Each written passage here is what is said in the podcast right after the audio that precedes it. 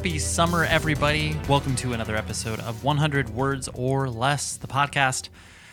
I'm your host, Ray Harkins, taking a deep breath, deep sigh, just trying to, um, you know, get through each day because, uh, wow, let's be honest, it's overwhelming in so many different ways. But let's not focus on that right now. Let's talk about independent music and I have a great conversation to bring you today. If this is your first time listening to the show, welcome because uh, I know that uh, this this gent is quite popular, and maybe you've uh, dipped into the show, you've found it across social media or recommendations or whatever. And uh, welcome. We basically talk about independent music. I interview people, and uh, you know, kind of connect the tissues of why this whole thing is important. Independent music and punk and hardcore and all that other fun stuff that we just uh, we just love. We are deeply indebted to. So I have Henry Cox, the vocalist from Boston Manor, who is a great band from the UK. Have uh, put out uh, a few LPs on Pure Noise Records. Just released one earlier this year, and uh, you know, right as people stopped touring. and so uh, Henry actually proactively reached out to me uh, independently and was like, "Hey, let's. Uh, I, I, would love to be on the show." And I knew the band's name, uh, and once I had discussed a little bit more with Henry, I was like, "Yeah, this sounds like a great idea." So that's what we did. But how are you? I mean, like, really, how are you? Like, w- are you walking your dog? Are you, um, you know, on a treadmill or something like that?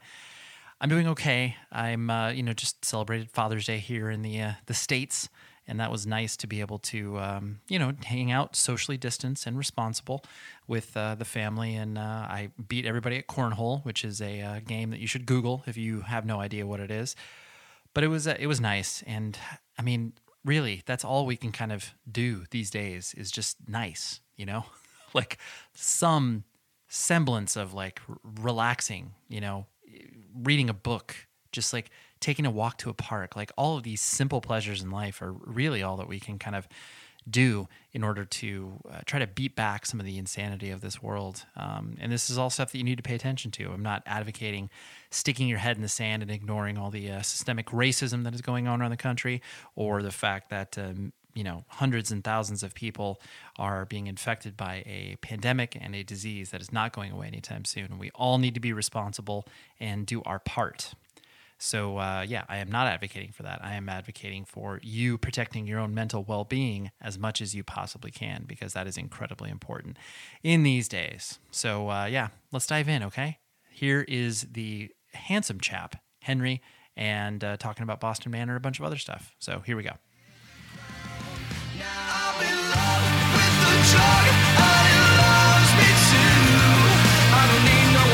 I got what I want right here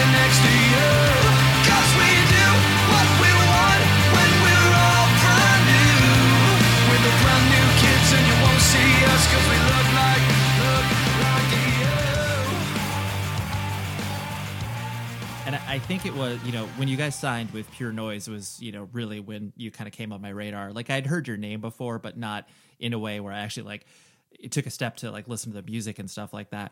But at that particular time, it was, uh, you know, that was when, like, we were mentioning off mic, where you know you guys were friends with Moose Blood, and you know, kind of coming up in that scene, and then also, um, you know, bands like Departures, and like, it's always interesting because I've noticed that things seem to come kind of in batches from the UK, or it's like. Yeah all of a sudden it's like eh, when i say all of a sudden it's like here in america we notice like you know you know six to ten bands that are you know that maybe all sound different but have kind of come from the same you know scene so to speak.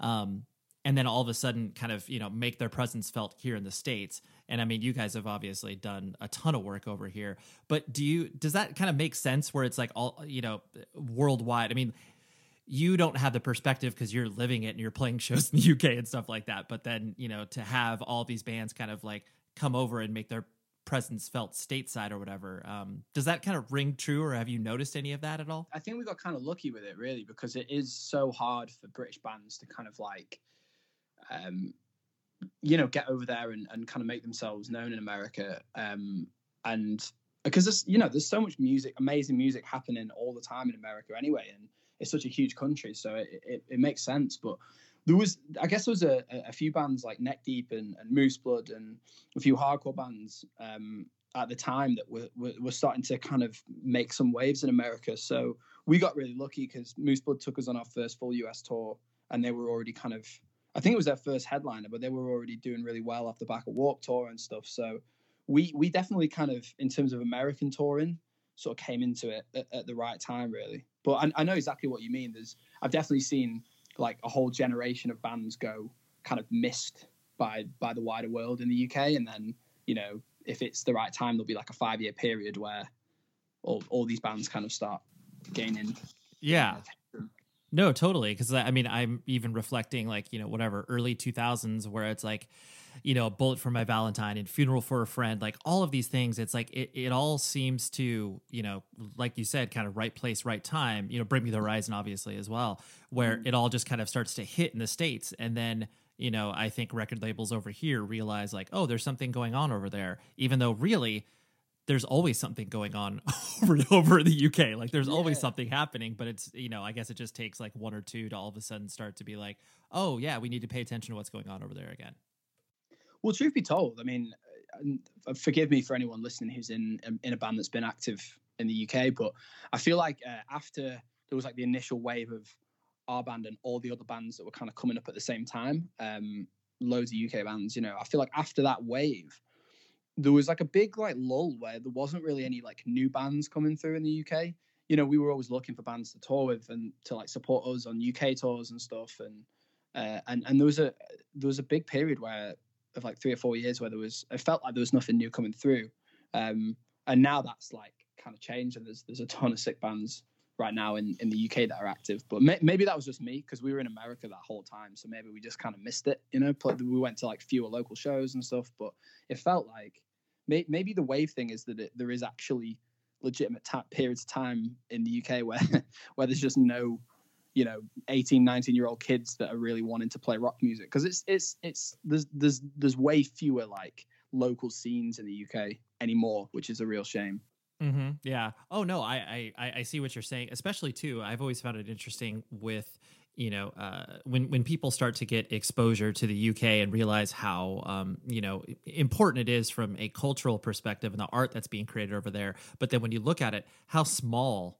the you know actual territory is you know like the country is oh, yeah. and it's like you know you, you try to compare it to uh, you know certain areas of america and then it's just like you, you can't even wrap your head around it like i remember i mean i i, I think everybody i've spoken to that is from the uk uh, i just remember uh, playing shows with the band that band johnny truant and i remember oh, that yeah. yeah. and i remember them telling me uh, you know ollie the singer they did like a 30 day tour in the UK, and I was just like, how do you even that's, do? Yeah, it was crazy. I'm like, fucking insane. I was, I was like, yeah, I was like, are you just playing like fishing towns? Like, this is crazy.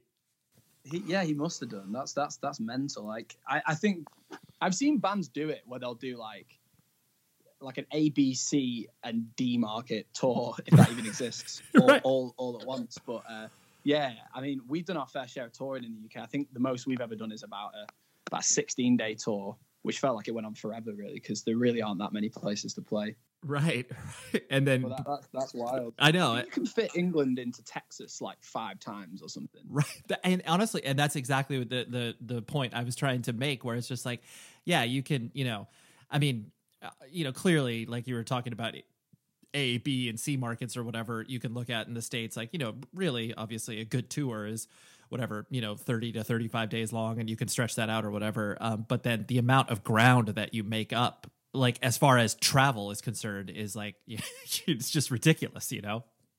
Yeah, for sure. I, like a lot of my, my friends here that haven't uh, been to the, I mean, uh, most people that you like British people that go to the States, they'll usually go to like you know New York or Florida or maybe maybe California. But you know, I I have a lot of friends who are always like, man, I really want to just get in get an RV and just drive coast to coast. And I'm like, honestly, mate, you don't really want to do that because most of that is just going to be like a very straight road and a lot of flat land in the middle there and a lot of pilot gas stations and that's about all you're gonna you're gonna see really Um, and pe- people don't really realize just quite how long the drives are. You know, we'll, I'll, you know, we'll talk about stuff and we'll be like, yeah, you know, we did like a, it was like a 14 hour drive, but we had a day off to do it. And people are like, four, you drove for 14 hours in one day.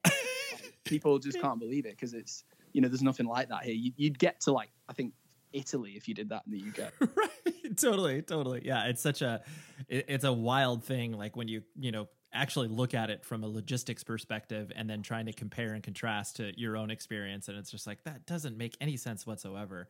But yeah but to your point like what you were saying earlier in regards to kind of you know the the lulls that people may see like i was always surprised too. I think the first time that i, I uh, really was kind of exposed to the some somewhat you know locality of bands not break, being able to break out of certain territories where it's like i remember i traveled over uh, I, I, went with architects to uh, a fest called ghost fest which was i think i don't know it was it was in i mean it was maybe like four or five hours outside of london i don't know I, it was it, some random city but it was in the, it was in leeds there you go well. Okay, but uh, there was a, there was a band that I'll never forget. That it was a band called I think Exit Ten or something like that. Is that a band? Oh, I remember that band. Yeah. Wow. I've not thought about them in a long time. Right. But it was like I watching them play at Ghost Fest, I was like, this band is really good. Like there there's so many positive things that that band had going on, but I was like, no one knows about them outside of the UK. And it was just it was so interesting. And you know, I'm sure there's so many bands across the world that kind of have that, you know, they're like somewhat popular locally and then never, you know, get outside of it. But I just thought it was really pronounced in the UK where there were so many bands that, um, you know, really, really were good and for whatever reason never kind of broke out of that particular scene. There's definitely like loads of examples of it. But I mean, how many times have we seen a local band, like a local opener, and you're like, holy shit, this band's incredible. Like, why does nobody you know anywhere in the world. Why does nobody know about this band? Um, I think the weird thing about the UK is though, I feel like I, am gonna guess. I think that that year that Architects played uh, Ghost Fest, probably around like 2008 or 2009. I could be wrong on that, but it feels like maybe around then. And I, I feel like at that time, there was UK bands if they were successful could could make a living off just touring the UK and and Europe and maybe occasionally going over to Australia or something. Like I feel I feel like there wasn't really a, a sort of a, a, necessity to go over to tour the states. Um, whereas I feel like now it is, you know. Yeah, no, that's a really good point because there definitely is. Um, you know, because it, it's such a financial undertaking to you know travel to the states and like do that, and it really, it, it's not like touring anywhere else in the world everywhere else in the world it's you know not similar but you know you are taken care of in ways that america just doesn't take care of fans in the state like you know it, from touring perspective. But it's uh yeah but it's such a a, a a commitment that you really have to focus on it and be like okay like you guys have where it's like okay america's important. We want to be known over here so we're going to spend a ton of time here. In the same way that you know a band like silverstein it's like yeah they do well in canada but like they focused on the states for 10 plus years in order to you know build the fan base they have there. It's like it, so it has to be a, a, real deliberate thing like you're talking about.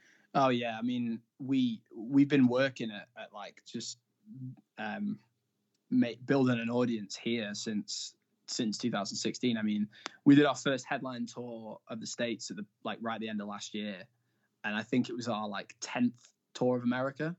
Um we just done you know we i think we've been doing sort of three full US tours a year minimum for the past sort of three three years at least. Um, and and it, has been like a, a, a, really sort of long process of, of you know you you you play you play in I don't know San Diego and then you're like well I'll be back in this venue in three months and then three months after that and and and you know you see the same kids and then a couple more come each show and and it's it, has been kind of nice really because it's it's almost like we really sort of when we went over to the states for the first time, we we were still a really small band in the UK, but we'd built up a bit of a following from being like a DIY band for a while and and just sort of touring and touring. And, and then we kind of started again when we went to the states. And it was really nice because so many so many kids that um, have been coming to those very early shows you know i see it at all the shows now and they've really kind of grown with us. It's it, it's a really nice organic process to be honest. Yeah totally. Well especially too with what you were uh, attempting to do as a band where you're not just kind of like sticking to your one lane you know you're clearly experimenting with sounds as you know you grow older and as your music tastes evolve and what you want to do with the band. So it's cool because you can like you said you have those real tangible experiences of like oh yeah i met the 10 kids who cared about us the first time we came through. And like those are really committed Boston Manor fans as opposed to people who saw us in front of a thousand people and like will forget about us the moment they walk out of a venue.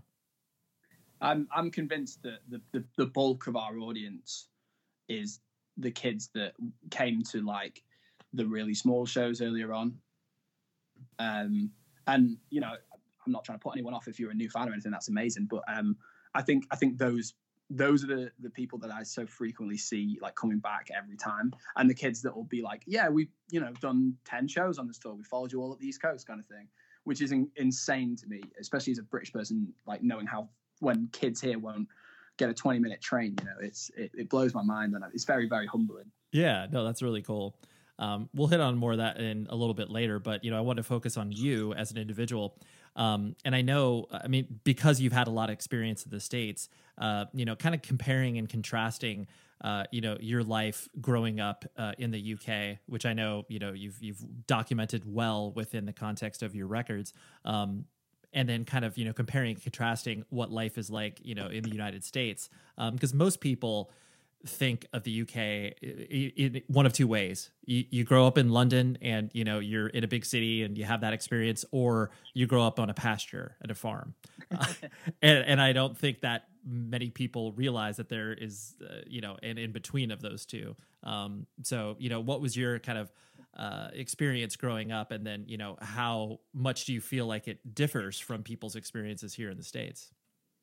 I think people in the states would be quite surprised by how similar a lot of it is. You know, like the vast majority of, of this country is is that in between that you're talking about. It's like just rows and rows and rows of terraced houses. Really, like you know, there's there's obviously major major cities, but most of it is is sort of small towns and suburbs of major cities. And I guess the only difference being is that we have such little landmass and so many people that it all kind of bleeds into one. There's not these big open stretches of of countryside unless you get to like a national park. But yeah, um, so I'm from Blackpool, and we we which is uh, kind of a it was the sort of uh, vacation capital of the country uh, from the sort of 50s until maybe the the, the mid 80s, early 80s, when um, commercial air travel became really cheap at that point. So everybody started uh, rather than taking their vacation, getting a train up to Blackpool by the sea uh, they would they would fly over to Spain because it was really cheap to do that, and they still do. And I don't blame them because it's it's a lot warmer and less rainy. Um, sure. But, uh, yeah, it, it, was it was a really booming town. You know, when my grandparents they always tell me about it, like what it used to be like, and when when all the tourism left it because that was its primary industry, there was no factories or anything like that. It, it just plummeted economically, and it's never really recovered from it. It's it's one of the, the poorest towns in the in a country, you know. Um, but it's a really interesting place because it still has a lot of history and it still is a tourist town. You know, we still do get a lot of tourism in the summer, um, but everything kind of shuts up in the winter, so it's got this weird sort of night and day contrast to it. But it, sure. it, yeah, I, I, don't know. I, I I go to a lot of places in America, and I feel very at home. You know, I think kids would be surprised by how similar their their kind of town is to mine. Yeah, yeah. No, that's and especially too. I mean, it's like uh, what limited information I do know about that area. Um, you know, you described it very well. Where you know, it, it's probably in very similar contrast to you know how certain towns in you know Florida or other vacation destinations really operate where it's like oh yes you know for four months we're really busy and the rest of the year it's pretty you know dull there, there isn't a ton of stuff going on um, and so, like, what did your, uh, I guess, your family structure look like? You know, brothers and sisters, like mom and dad in the house, uh, and what did the, your mom and dad do for a living? I mean, I'm I'm really lucky. I have two awesome parents, um, and uh, I got a little sister as well. Um, my parents still together. My dad, dad just retired, but he was a firefighter. Oh wow, dude, that's a that's a very uh, honorable position. Yeah, yeah, he's um, he's a cool guy. Um, and my mum, my mum's had a few jobs actually. Uh, she, when I was a kid, she worked for like I guess the the equivalent of like the EPA, like the environment Sure. thing. Yep. So she did that for a while, and then uh, she she she didn't like doing that anymore. So she then went into like um, basically uh, makeup, like um, for film and TV. Oh, she sure. now she she works on like movies and TV shows, doing doing the hair and makeup and stuff, which is really cool. That is cool. Did you, uh, you know, because most, you know, kids, uh, you know, is, look at, you know, uh, policemen, firefighters, like, you know, like, oh yeah, I want to, I want to be like them, you know, like that's a really cool job. Um, you know, and because you had that, you know, immediate touch point of your father being a firefighter, was it one of those things that, you know, your, uh, your friends were always like, wow, your dad's a firefighter. And then you were just kind of like, oh yeah, well, yeah, I mean, I guess it's cool, but like, I, you know, I don't want to be a firefighter just because it's my dad. It was exactly that. Yeah, it was kind of like one of those typical things where uh, you know whatever he was doing, I kind of wanted to do The opposite. the opposite. Yeah, yeah, for sure. totally yeah i just i just find that funny because i'm sure it's like your you know a, a kid's immediate reaction is like oh yeah i would like to do that but uh, oh my dad does that so of course i wouldn't yeah, that that's taken. You know, Yeah. so I can't right can't do that. yeah Yeah, But- they, they were really they were really cool though. Like they still are. They're super supportive of of, of, of everything that we do. But it, he was he was definitely a good role model. Like growing up, um, and not just because he was a firefighter. You know, he was he was um, very like he's he's just a good. They're both great parents. You know, I can't complain. That's awesome. That's awesome. Yeah, a very solid household, and that's uh, you know, the, uh, you know, there's always that argument where, um, you know, the you know, art needs to be created from from pain, and of course that you know many in many instances that's true but you know a lot of times it's like people can be relatively well adjusted as far as having you know a a you know a loving and supportive household or whatever but they can also express themselves in ways that um, you know don't have to come from this like you know deep dark seated pain or whatever where it's like oh yes like you know my parents were divorced and you know whatever like a litany of stories that people can kind of you know go through. And it's like yeah people can express themselves in many different ways. Honestly i feel like I, i've kind of always had this um this sort of like guilt or kind of imposter syndrome like about uh me me like being an artist and and some of like the lyrics. That's why i don't really write that often about myself in our songs. Um and partly because i feel like all the all the artists that i grew up you know loving all had these kind of sort of troubled troubled backgrounds and and and real hardships that they'd had to overcome. And and I always felt a bit sort of um, guilty because I I'd come from yeah my family were rich but they they weren't poor. Like we were, we we never struggled to eat or anything. And my parents have always been really supportive and I've definitely met a lot of other amazing artists on the road and good friends of mine that have had you know really crazy crazy experiences. And and I've, I feel like a a bit of a, an imposter sometimes for well you know what can I complain about kind of thing because I, I I should be really grateful for what I have. And I am but you know you get what I, what I mean. Uh, yeah, well, absolutely. No, I totally understand, and I think that that is, um, and it, it, it's unfortunate that you know you feel that way, and I know that many people kind of uh, have that thought in their head, uh, just because you know you look at the people who are you know kind of worshipped uh, from that perspective, the whole you know live fast, die young, like people who burn out quickly for whatever reasons, like you know it could be you know drug abuse, you know alcoholism or whatever, but having that uh, you know experience where it's like oh yeah i'd like to live a long life and but i just want to express myself artistically. And it doesn't mean that you know people who um, you know don't have uh, the challenges that are maybe thrown at them you know at an early age or or have a solid structure that shouldn't be able to express themselves. So i, I totally understand what you're saying. Oh did i lose you? Oh, I lost you there, right? Oh yeah, yeah. I'm sorry about that. did you hear what I was saying? Where, where did I cut off? Hello. Oh, can you hear me? Hello. Oh yeah. Um, and so you were. Uh, how much older were you than your sister, or are you than your sister? I'm I'm like five years older than her Okay, so uh, you were the uh, you were the, the first on the scene. Did you get uh, you know? I guess uh, did your sister get treated uh, better because she was the baby of the group? I think she'll she'll say that she'll say that she didn't, but I, I think she did for sure. Um, I don't know. she she was a lot more like, and she still is a lot like. She's quite a good kid, and she um, she's very academic, you know. So she sort of wasn't really uh, drifting into an area where there was any cause for concern from my parents. Whereas I was a little bit more. I wasn't a bad kid, but I was a little bit more uh, unruly and uh, experimental uh, as, as a kid. So I think I think they had an easier time with her than they did with me. Sure. Yeah, you were uh, you were stretching your wings a little bit more.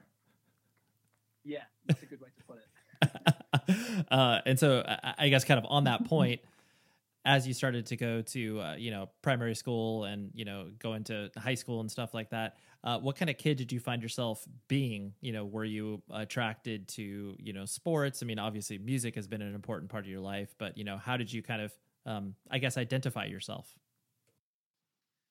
It, it, it, I was I, I, I was kind of like a, a bit of an all rounder. Like, have, have you ever seen that show or heard of that show in the UK, The Inbetweeners? Oh yes, absolutely.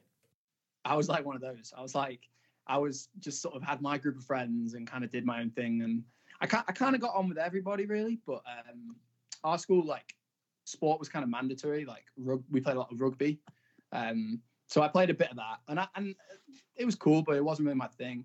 Um, but yeah, I, I, I don't know. I, I, I wasn't bad academically at all. Like I, I definitely struggled. I had like a, a dyspraxia and things like that, which kind of meant concentrating and and um, and organization and stuff was quite difficult for me. But um, I, I, I was I was pretty I was I was wasn't a bad student or anything. Um, but when I sort of got to about fourteen, I just became obsessed with with music, and that was just it. Like I I, I found my sort of like three or four really good friends in school are also sort of really into like the only kids who are into like alternative culture and art and and um, and and music and stuff. And and I was away then. That was sort of you know I was friendly with everybody, but I just kind of did my own thing because most of my uh, most of my friends went to a different school as well.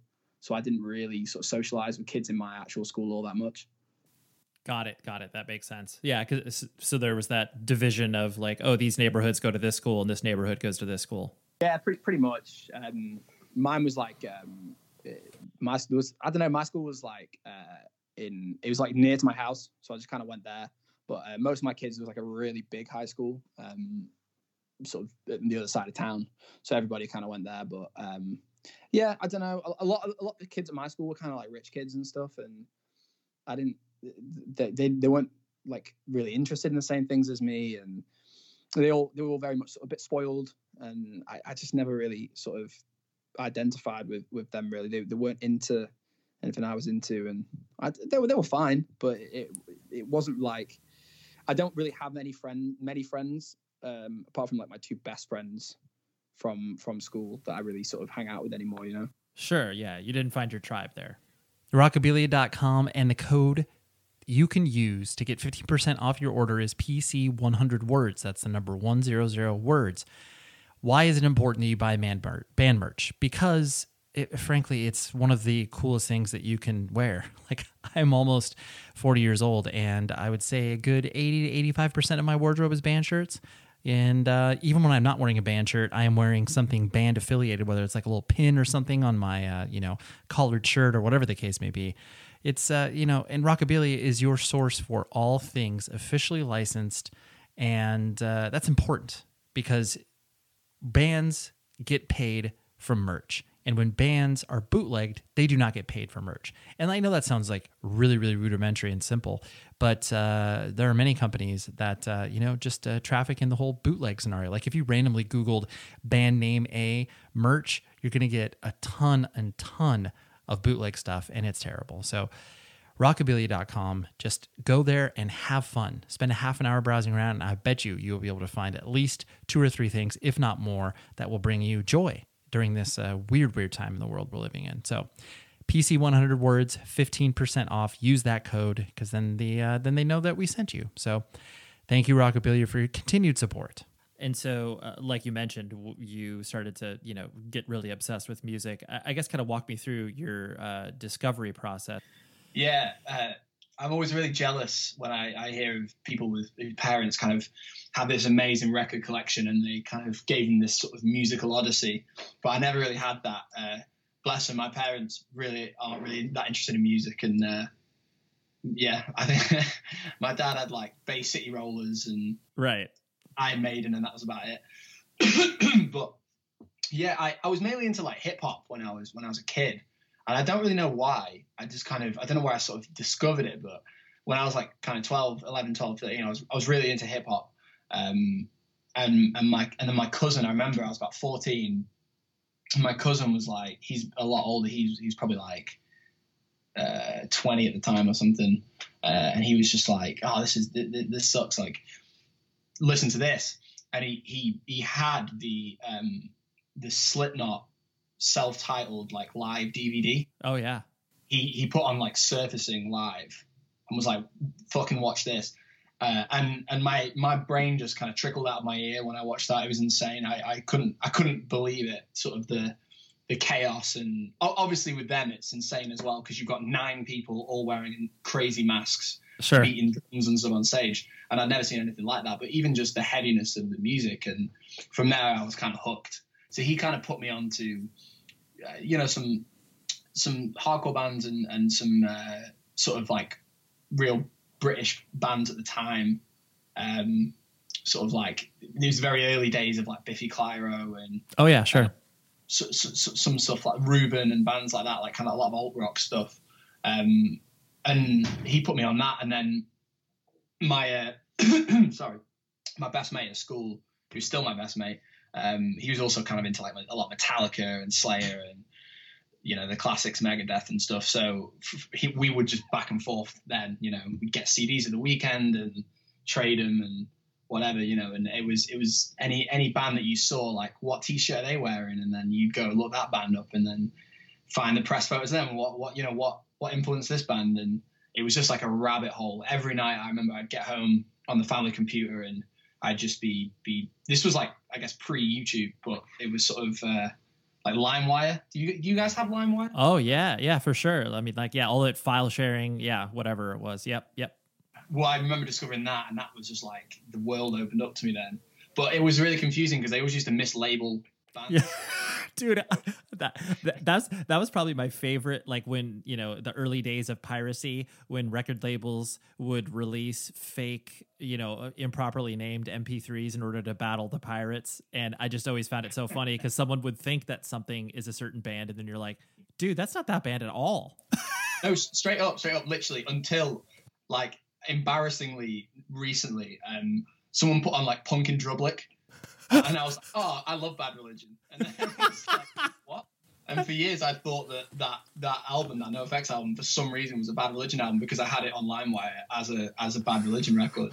Dude, Well, that yeah. is so that is so good. I love I love that example because that is so like you could e- like there's no one that experienced that um you know whatever file sharing and can't understand how you could easily confuse those two. Like it was just mislabeled and it's like, oh yeah, it's a classic record. Of course, Punk Yeah, and it Drublic was by Bad Religion. So many of them. It was crazy, but uh, yeah.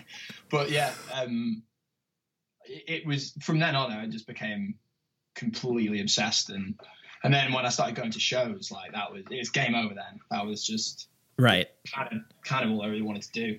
Yeah, yeah, yeah. No, that's cool. No, and I- I mean, I think that you know, early, especially too. I think with uh, you know, white suburban life, like when you are exposed to hip hop, uh, it, it's such a different world that it, you know, it feels like fantasy and make believe, but then you know, there's obviously so much like braggadocio and you know people talking about how cool they are with you know cars i mean especially you know er, like whatever hip hop you get exposed to is usually like the really glossy slick stuff and so Yeah.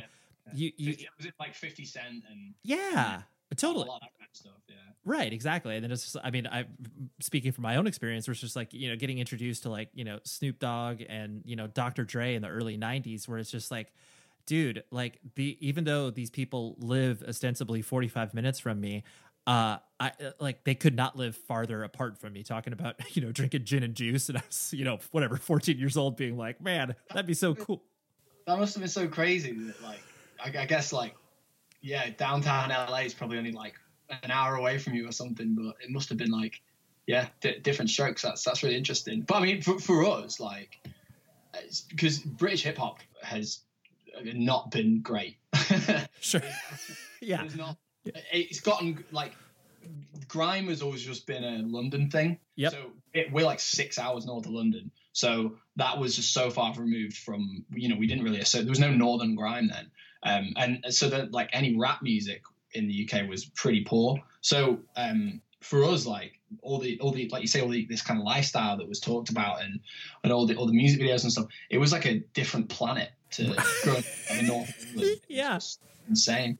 No, that's true. That's like even farther removed from you. It's just like, oh yeah, like there. th- ha- This is a world that just doesn't even. This is on not only a different planet, but like a completely different solar system. Like these are barely humans to me, even though they are because I like them. But it's just so weird. it, I think it's interesting you use the word like make believe or fantasy. I think I think there was an element of that. You know, it was it was it was super super interesting, and it, I found it quite quite intoxicating in a way at the time. But um, Yeah. but then it, it, it wasn't very popular amongst most of my friends. Like I, everyone like liked Eminem and like Fifty Cent because it was just a weird sort of cross culture thing that permeated everywhere in the world. But um, yeah, you know, when I started to get more into it and like a lot of East Coast like '90s hip hop and stuff, it, I, most of my friends just weren't weren't really interested in that. Um, it just didn't really sort of, I suppose, eh, quite rightly so. There wasn't really anything in it for them. You know, growing in up in the, in the north of England, everyone was listening to the Cribs and the Arctic Monkeys and and like gritty northern indie music. It right. was like the huge thing, uh, and I love all that now. But growing up, it was like all the, the those sort of kids I was talking about, like kind of the rich kids and a lot of kids I didn't really like in school, and they were really into like indie, whatever that means. But British indie definitely has a different connotation than than I suppose what you guys would call indie. But then it was like I I just refused to listen to it because that was like their stuff. Yeah, I just I discovered punk and metal and hardcore, and that's all I cared about. And you know, I I loved it because it was like me and a few of my friends that liked it, and we'd go to shows, and it was like our thing. And then years later, I went and listened to like all of those bands, amazing bands from the early 2000s, like Bloc Party and the Cribs and Yeah. stuff like that. I was really mad at myself because I'd completely like missed out on all these awesome bands just from my own sort of uh, obnoxiousness, you know. No, uh, yeah, you're like Silent Alarm, uh, pretty good record. yeah, I see why people liked it. Yeah, But But- I could have seen them play that record live, and I'm like, but I fucking didn't because I was a I was an asshole. But there you go. That's Yeah. part of growing up. no, well, but I, I mean, I, I think you really hit the nail on the head because I think, I mean, everybody needs to go through that sort of stylistic rebellion where, um, you know, I mean, uh, to whatever the early 2000s in which you know bands like uh you know interpol and the strokes started to pop up here in the states so many people rebelled against that because it seemed um you know whatever inauthentic trite like whatever adjective you want to put on it and a, a lot of people rebelled to that in the same way. But then you know retrospectively looking back at those records people would have liked them if they viewed them through a different lens. But you know if you're a certain age there's no way you're going to do that. You don't have that perspective. You're just like oh yeah that's them versus me. And uh, i know i know my music's better. Yeah, yeah, for sure. Yeah, Yeah. I, I would be like these fucking idiots don't know how to but they probably would have hated it, you know. Yeah, absolutely, totally. And it's not like you could sit there and you know uh, talk to them about the the value of whatever hardcore band you're into at that time because they'll just listen to it. They'll be like, "Yeah, it's a person yelling. Like this is awful." Because I was listening to like Converge and shit. Right. if I tried to put on like Homewrecker and show it to like one of those kids, they would have just looked at me like I'd fallen out of a tree. But to me, that was like the fucking. I still you know love all that shit, but it was it was such a tr- like a an, an awakening, uh, discovering all that kind of crazy, heavy like the Dillinger Escape Plan and just stuff that was for me at the time when I was a kid. It was like, okay, how heavy can it get? Like, take me there. I want it heavier, faster. and that that was actually what I was going to say because it, it sounds like that that trajectory that most of us go on was similar to yours, where it's like, okay, you get it, like you said, you get exposed to Slipknot, and then you're like, I want to get harder, heavier, faster, and like you just keep going down, and you know, eventually you you reach a point where you're like, okay, like I, I've now like tapped out at what I think is the most extreme or most heaviest or whatever, and then you can kind of paint around that. But I just love that feeling of, like you said, there's it feels like a never ending well. Yeah, it, it really does. Yeah. yeah. And so as you started to go to shows and like you said, become obsessed with music, did the idea kind of immediately come into your head to, you know, be playing in a band to, you know, kind of like start one? Like how did that kind of I guess transpire? Yeah, like I, I had like a kind of me and my my, my best mate had a we had a, a, a band in uh, in in school. Kind of just like a jam band, and we played like a few like house shows and stuff, like a lot of covers and things. It was a real motley crew of people as well. It was like this guy two years above plays guitar, so we'll get him. And then I hear there's a bassist in the grade below us, so let's let's get him.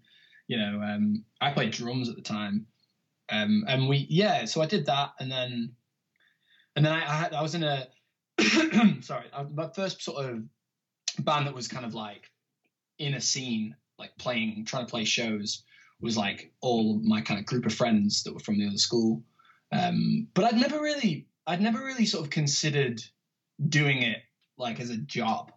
That had never really really occurred to me, and I, I don't know. I, I, I it was just kind of a small, very small scene that we had in Blackpool, and we would just all play shows, and it was just kind of like, oh, what didn't, didn't really matter what genre you were, you know. It was just like, oh, cool, you like play guitar. It's like come play the show, and you get like pop punk bands and beat down bands and indie bands all kind of playing together. It was really cool, actually. Right. Yeah, because it was a self um, perpetuating scene. No- You all realized why you were there. It didn't necessarily matter that you sounded different.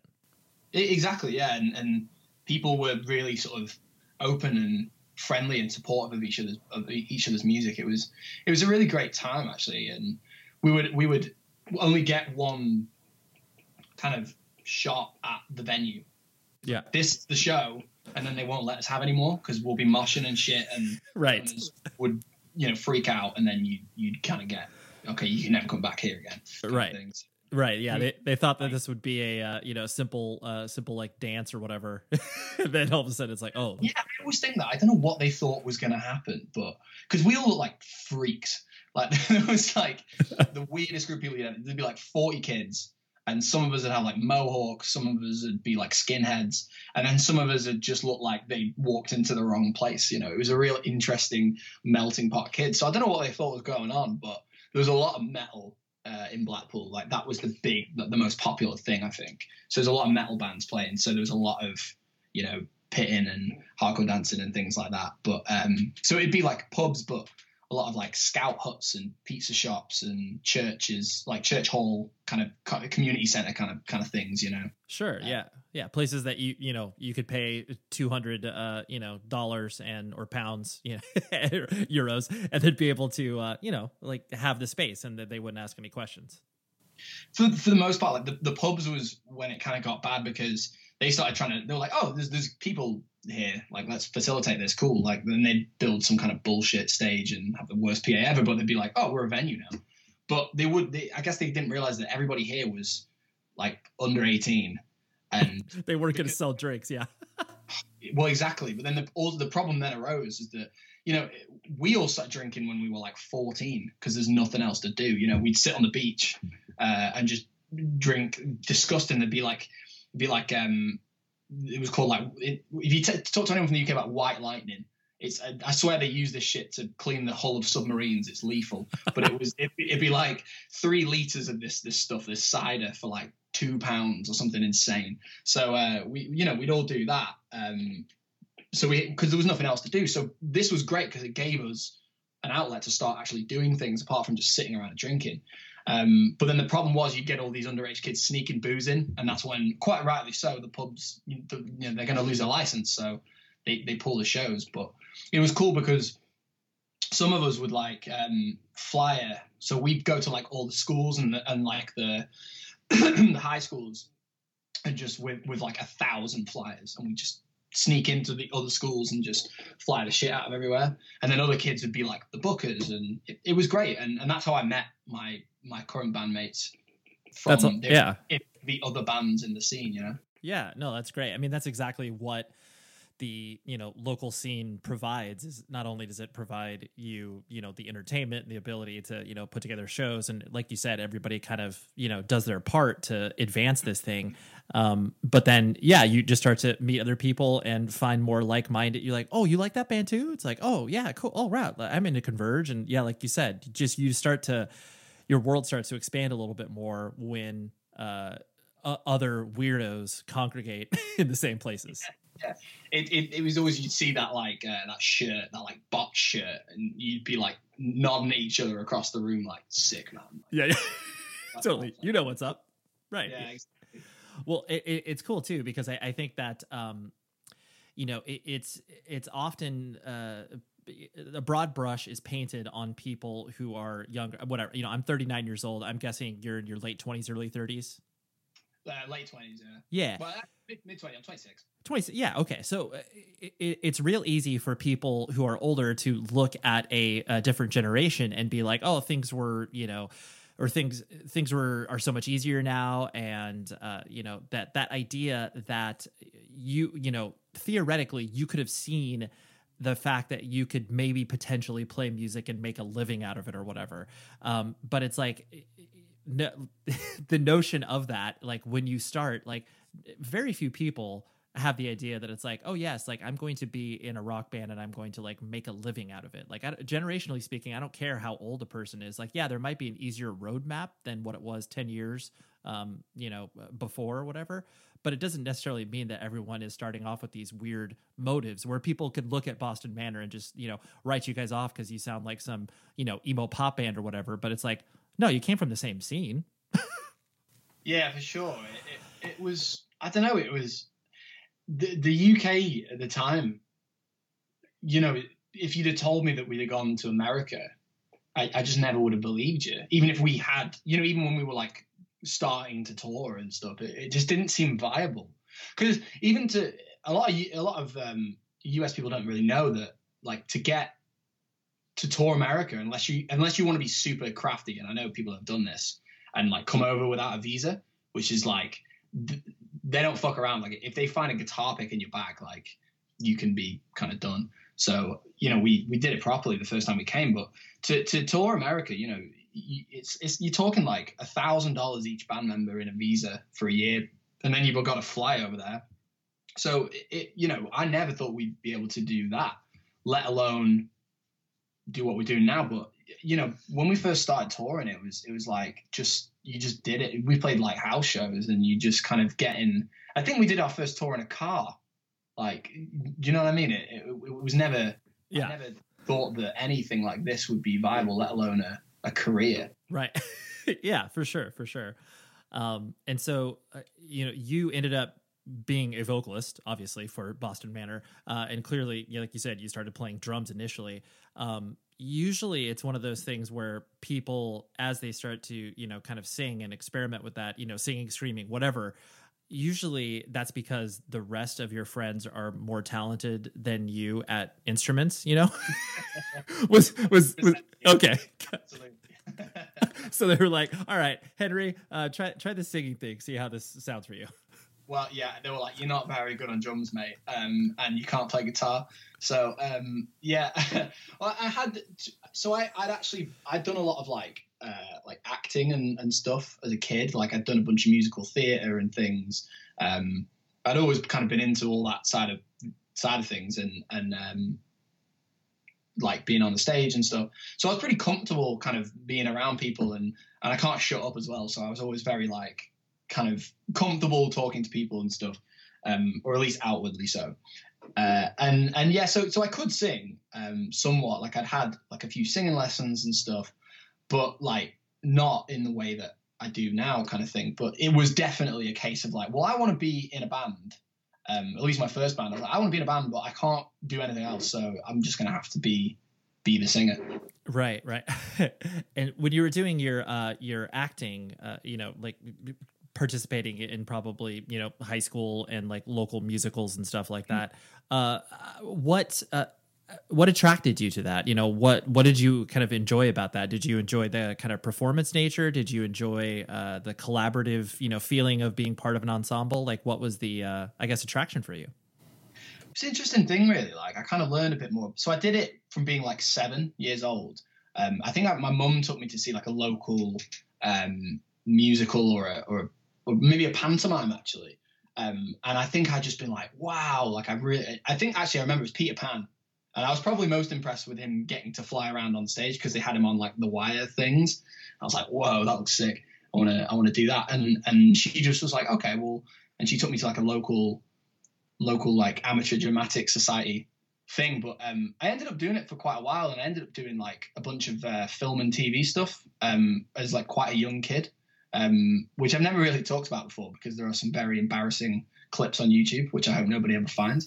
Um, but uh, I did that for a while, and I really didn't like it that much, like the the, the film and TV aspect of it. Um, because I and, and and then I stopped doing it altogether when I was about probably about twelve.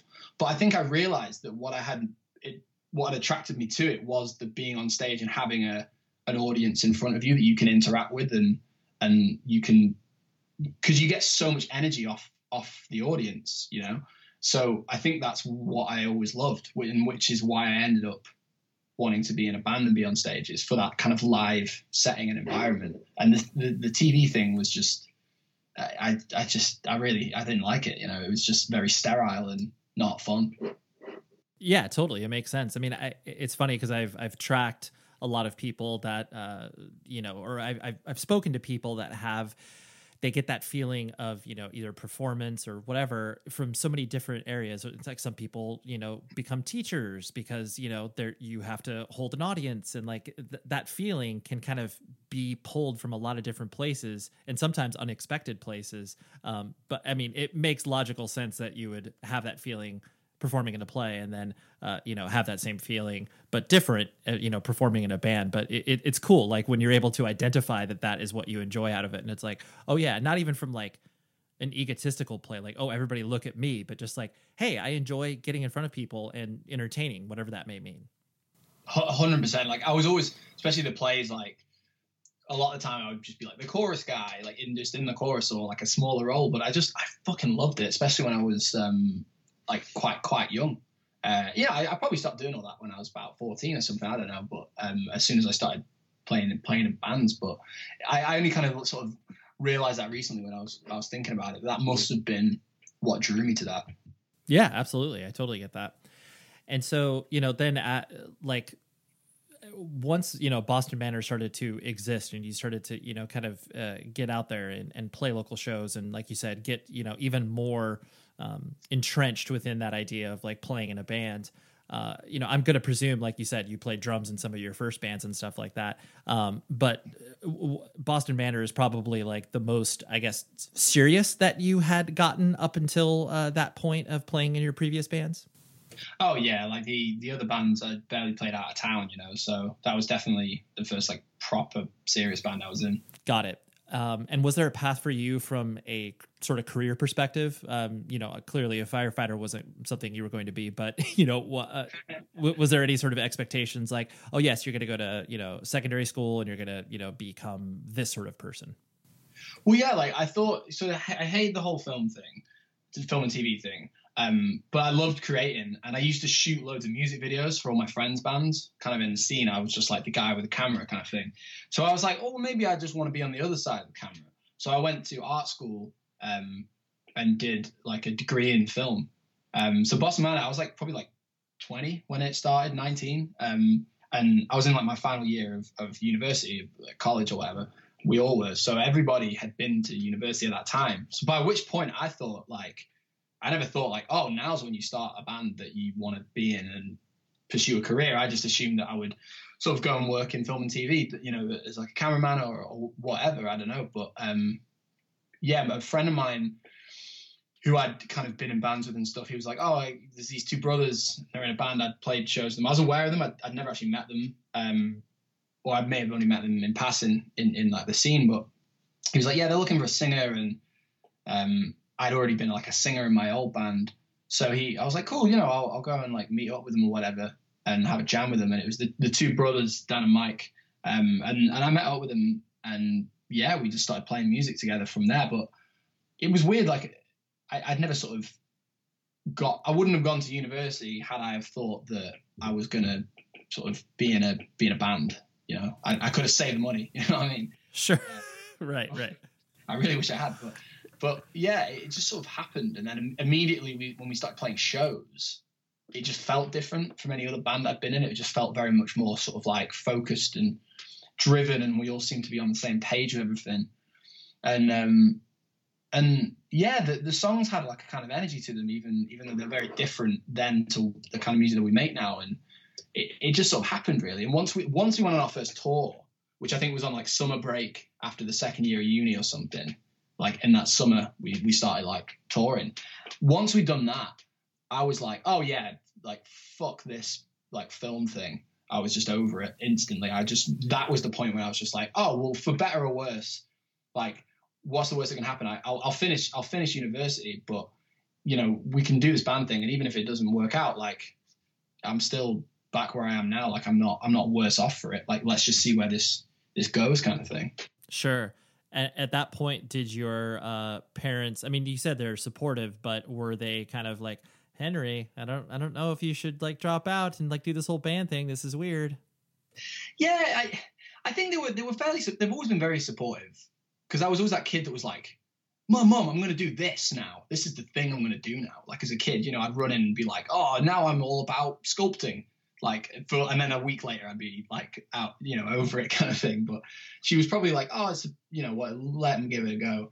And then when we started kind of touring, I was like, "Give me, give me a year and a half to to like just see this through and whatever, like not pursue a career per se like in anything else. Like just give me like a year and a half, and they were like, okay. Um, and then and then they were always kind of like you know interested and and very sort of nice about it. And then I think I think they kind of came to see us. I think right when we got like when we were about to get signed by Pure Noise, uh, they came to like a we played like a festival, and they came to in Manchester and they came to watch our set, and it was it was awesome. It was like probably only like 200 kids, but 300 kids, but they were all going crazy and stage diving and stuff. And I don't think they'd ever seen that world of like punk shows as well. So they were sort of blown away by it. And I think once they'd seen us actually play, they were sort of like, oh, okay, this is this is like a it's not just like a mess around thing. It's like a real it's like a real thing that they want to do. Yeah, there's that there's momentum or some some promise for something to happen as opposed to you know like yeah oh, you're just playing in front of five people at the local pub or whatever. Exactly. Yeah. Yeah. Um, two last things I want to hit on before I let you go was the, uh, you know, the expectation versus the reality. Once you kind of came over to the states and you started to, you know, put your work in like you have been doing with the band, uh, I guess how different was it for you when you first started to experience it and being like oh wow like this is exactly what it was described to me as or was it you know worse better you know i'm sure it's kind of maybe tough to put yourself in that mindset but um yeah how, how do those expectations either uh, meet or exceed or be worse then? it was super interesting because you know i'd grown up loving american bands and you know watching Warped Tour videos and things like that like the, the Warped Tour dvd um but quite honestly, like America had never interested me as a place to say travel to if I hadn't been doing this uh, as a as like a job. Like I, if I'm picking like vacation spots, I probably wouldn't have chosen to travel to America or whatever. Um, at least not immediately.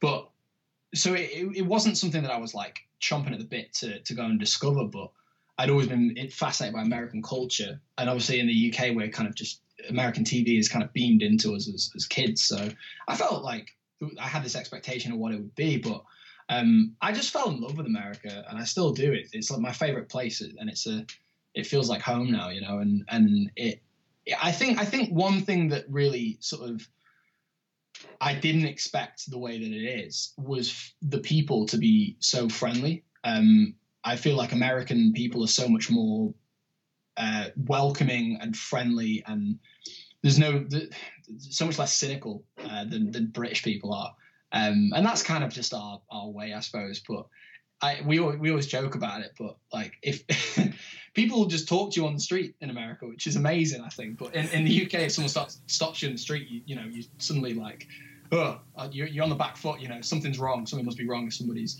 talking to me right now. They must need something, or there's something that I'm doing. But you know, people will just make make chit chat with you, and and I think people just taking us into their homes, letting us sleep on their floors, and cooking breakfast for us, and not that that hadn't happened elsewhere in the world, but I think just how common common it was. You know, there was always somebody at the show that would put us up, uh, and that was super nice. And I've made some of my best friends from those early years of touring that I still, you know, see all the time now. Like we'll we'll stay in like hotels or sometimes like a bandwagon now, but sometimes we have friends that have just we love staying with them because it just feels like home. So, you know, like Travis from Microwave. No matter what kind of way we're traveling this, the, country, we'll always just like stop and stay at his house because it, it's just it feels like home and and I, I love that you know so I think it was I, I, I just didn't expect to fall in love with it the way the way that I did. I just thought it'd be like the UK but bigger.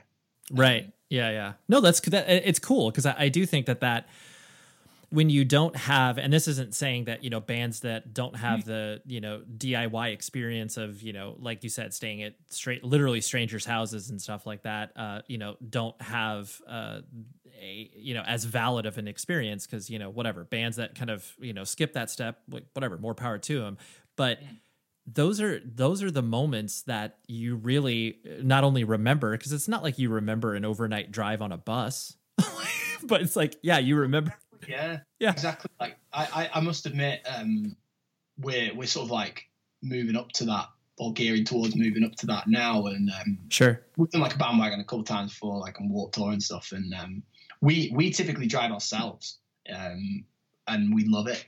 And and I'm gonna really miss that. You know, I miss the whole just kind of like. I don't know, just just the having you up front and then you like your co-pilot and you pick your tunes and then decide where you're going to stop and and you have like drive days and I don't know. I mean, when you're in the thick of it and it's like the seventh drive day, you're probably like right. You know, right now. totally. But I, I miss the you know things as well of, sort of crazy, especially when you're sort of in the south and you see crazy like this next left and you're like, whoa, what's that? Like, right. let's go see what that is. Um, you know you can't really do that when you're on a bus so I, I think you do have those those real experiences um, and I wouldn't I wouldn't trade a second of it I really really wouldn't yeah no no I, I agree wholeheartedly and I, I think that's um you know you you do appreciate the creature comforts that you know happen as you like you said as you scale up and are able to you know afford more uh, luxurious accommodations but you know there there is a part of your brain that you you know you you become really nostalgic for those things, even though in the moment you were probably like, yeah, I don't need to be sleeping on this person's floor with a used condom next to me or something. But like, uh, well, I'm glad I did it at once. oh, dude, I have so many stories of just fucked up places that we've ended yeah. up staying in, and you're like, well, let's get our head down then. yeah. where that's that's where uh, one or two people in the band immediately volunteered to sleep in the van to watch it. Oh, dude, dude, I was just gonna say actually, I, there's one that's come straight to mind. It was in Pittsburgh, and it was these like real kind of crust punk couple that we were kind of staying with, but they were really nice, like staying in their place, you know. But we came in and the whole carpet was like saturated with with cat piss. they had like five kittens that were like really kind of feral, um, and immediately, yeah, our tour manager and uh, and Dan was just like, our bassist was like, "Yep, I'm I'm I'm sleeping in the van." We were like, "Oh." Right. So we just kind of zipped ourselves. We, we had like sleeping bags at the time, and we just kind of like pulled them up to our faces and just didn't touch anything and just kind of went to sleep there on the floor. Right. Uh, oh. Yeah. it's it's the it's the best and it's just like those those little things that you learn where it's like I always remember being like uh, hey you know if, if presented an opportunity you always want to stay with uh, girls or women just because frankly they've got nicer bath products and it's like yeah the shower yeah. Honestly. Yeah. The we, show- we um we so on our first ever tour, it wasn't like a full US tour. It was like a um sort of mostly like partly Canadian tour, uh supporting Like Pacific, and they were they were Canadian, uh are Canadian still. Yeah. so a lot of it was that, and then we kind of dipped into some of the Midwest. Uh, so we did we did like kind of half and half, but it wasn't a full US. Um, and um, so um, on that tour, we we got hooked hooked up with like um, a, a, bunch of Jordan, the singer Like Pacific's friends, uh, and he has like a a, a bunch. he used to uh, he's gay, and he would make he would like when they started out go on Grindr and just find loads of dudes Sure. that he could get his. But He's like, oh yeah, well, you know, I'm not going to go on a date with you, but can like seven of my friends come and stay at your house? And they would actually be really nice. And he made a load of friends from his early days of touring who were all, all from Grindr. So when we first got there, we had we didn't know anyone, we had no one to stay with, and he had like a network of all his like gay friends all around America that we could stay with, and they were all gay couples, and they all had the nicest, nicest, cleanest houses That's amazing. it's it's for us it was always that or uh, somebody's parents. oh, You can stay with somebody's parents, then you're fucking sorted. They're gonna have a nice place, probably Yep. a big basement. Oh, that's that's the that's the ticket. College kids, all my college friends, I don't want to stay with them because they got like kind of shitty. totally, totally. Yeah. Yeah. If you're staying with parents, you know that the next morning they're going to make you pancakes or something and they're going to be like, oh, my kids have made new friends. Hundred percent, yeah. We we have like uh, some of our like I have like friends who I'm like better friends with their parents now than them, just from over the. Come to watch us play and stuff, and they'll like bring us food. It's great. oh, I love that. I love that.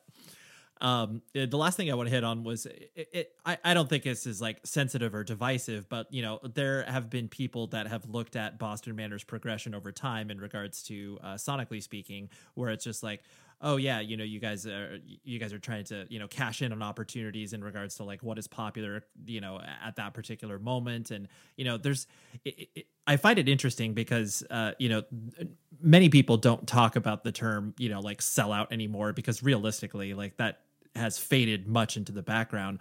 Um, but I think you guys do tend to take a lot of uh, heat in regards to your sonic changes in ways that I I see other bands, frankly, that that I guess don't get that. Um, I know you probably don't have maybe the best perspective because you were in the middle of it and you're clearly creating the art that you want to create. Um, but I don't know, does that resonate at all with you? Like it seems, I don't know, people just seem really, uh, generically speaking, a little bit harsh towards your records that are like, oh yeah, you sounded like an emo pop band, and now like you, you're integrating like some hip hop elements. Like, what are you doing? I think yeah, I think we we kind of even though we were definitely a pop punk band for sure, like you know our EPs and elements of our first record was kind of that. Um, and I think a lot of it isn't so much that we were like the first record was a pop punk record, but it kind of also wasn't. But I think we were so in that kind of world, like we toured with every you know name a pop punk band, and we toured with them. Um, you know, Pure Noise at that time when we were coming up was you know, I, I'd argue it was very much known for for like successful pop punk bands, you had, like State Champs and Yep. Story So Far, and you know, all, all those kind of bands. So we kind of very much came from that world. But I never grew up listening to pop punk. Like I've never really, I, I like some pop punk bands, but it's never been my my thing at all. Um, and then you know, we we kind of just when we made our second record, just made the music that we wanted to make, and we you know, I, I don't listen to any any of that music, and most of us don't. So why would we kind of like make a record that we weren't into? It was it was, it was literally as simple as that. But I think I think it sounds like a bit of a cliche or maybe even a bit of an arrogant thing to say, but I, I think it's because we kind of like sit in between all these worlds, and, and we don't necessarily have like a specific box that we fit in now. I think some people some people don't like that and then other people just genuinely really liked our early stuff and liked the pop punk thing and and just kind of want more of that music and we're not going to make that now so i guess a lot of people just don't really like that but i, I think it's always interesting particularly with these new singles that we put out um, off this new record we're about to release it's it's had it's been r- interesting seeing watching people like fight online about it and and youtube comments and all that kind of stuff because everybody's take on it is so so different and I, I really like that. But um, yeah, I, I, for me, it's always been a case of like I don't make nearly enough money off this. It, you know, I, I make minimum wage, if that, and I'm I'm I'm here to satisfy my own creativity first and foremost, and and make the music that I'm going to enjoy, and that I, I feel I can look back on and be proud of our discography.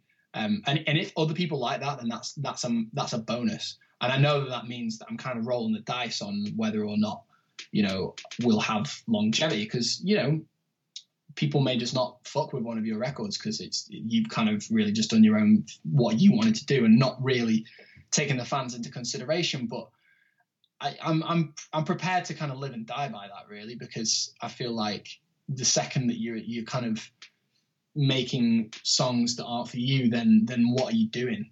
You know, why why are you even here?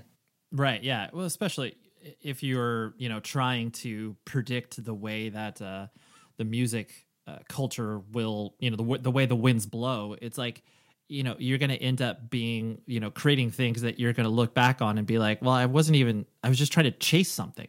I was just trying to be popular, and that's it's super weird when people do that, and it's really obvious when you can see the people have kind of chased trends. And I, I, it's a real, real hate of mine that when, when people do that because it's, well, first off, like it's, it's almost impossible to do if you if you were so inclined to do that. Like how many bizarre turns have musical trends taken in the past three years? Like it's it's it's crazy. But um, I, I just I feel like when people sort of like throw these random elements into their music and and you know, I suppose we've been accused of that at, times. We definitely had a we have a few tracks that are kind of like very left field of where our music generally sits. But a part of that is just sort of like kind of follow. I, I always think of it like sort of following a following a lead and just kind of seeing where it goes. You know, you you start off with this idea and it is going that way. Don't get in the way of it and and make it be this thing that fits in with your world. Just like follow it and then worst comes to worst, you write a track that doesn't fit your band and you don't release it. You know.